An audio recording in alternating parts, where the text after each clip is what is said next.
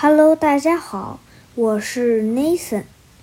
还记得上一集咱们讲的故事吗？狼狐为奸。今天我就给大家讲一下其中的意思。排列大小，做排列大小的题目，一般先从比较长的条件入手，因为比较长的条件可能给出的信息比较多。所有出现的狼分别是红狼、白狼、黑狼、黄狼、灰狼。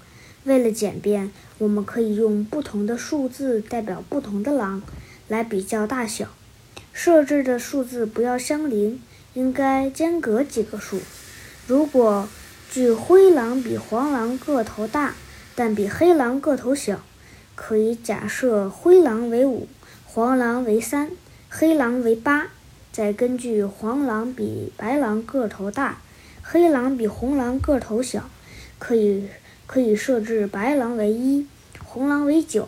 现在按照数字大小排列，依次为9、8、5、3、1，即红狼、黑狼、灰狼、黄狼和白狼。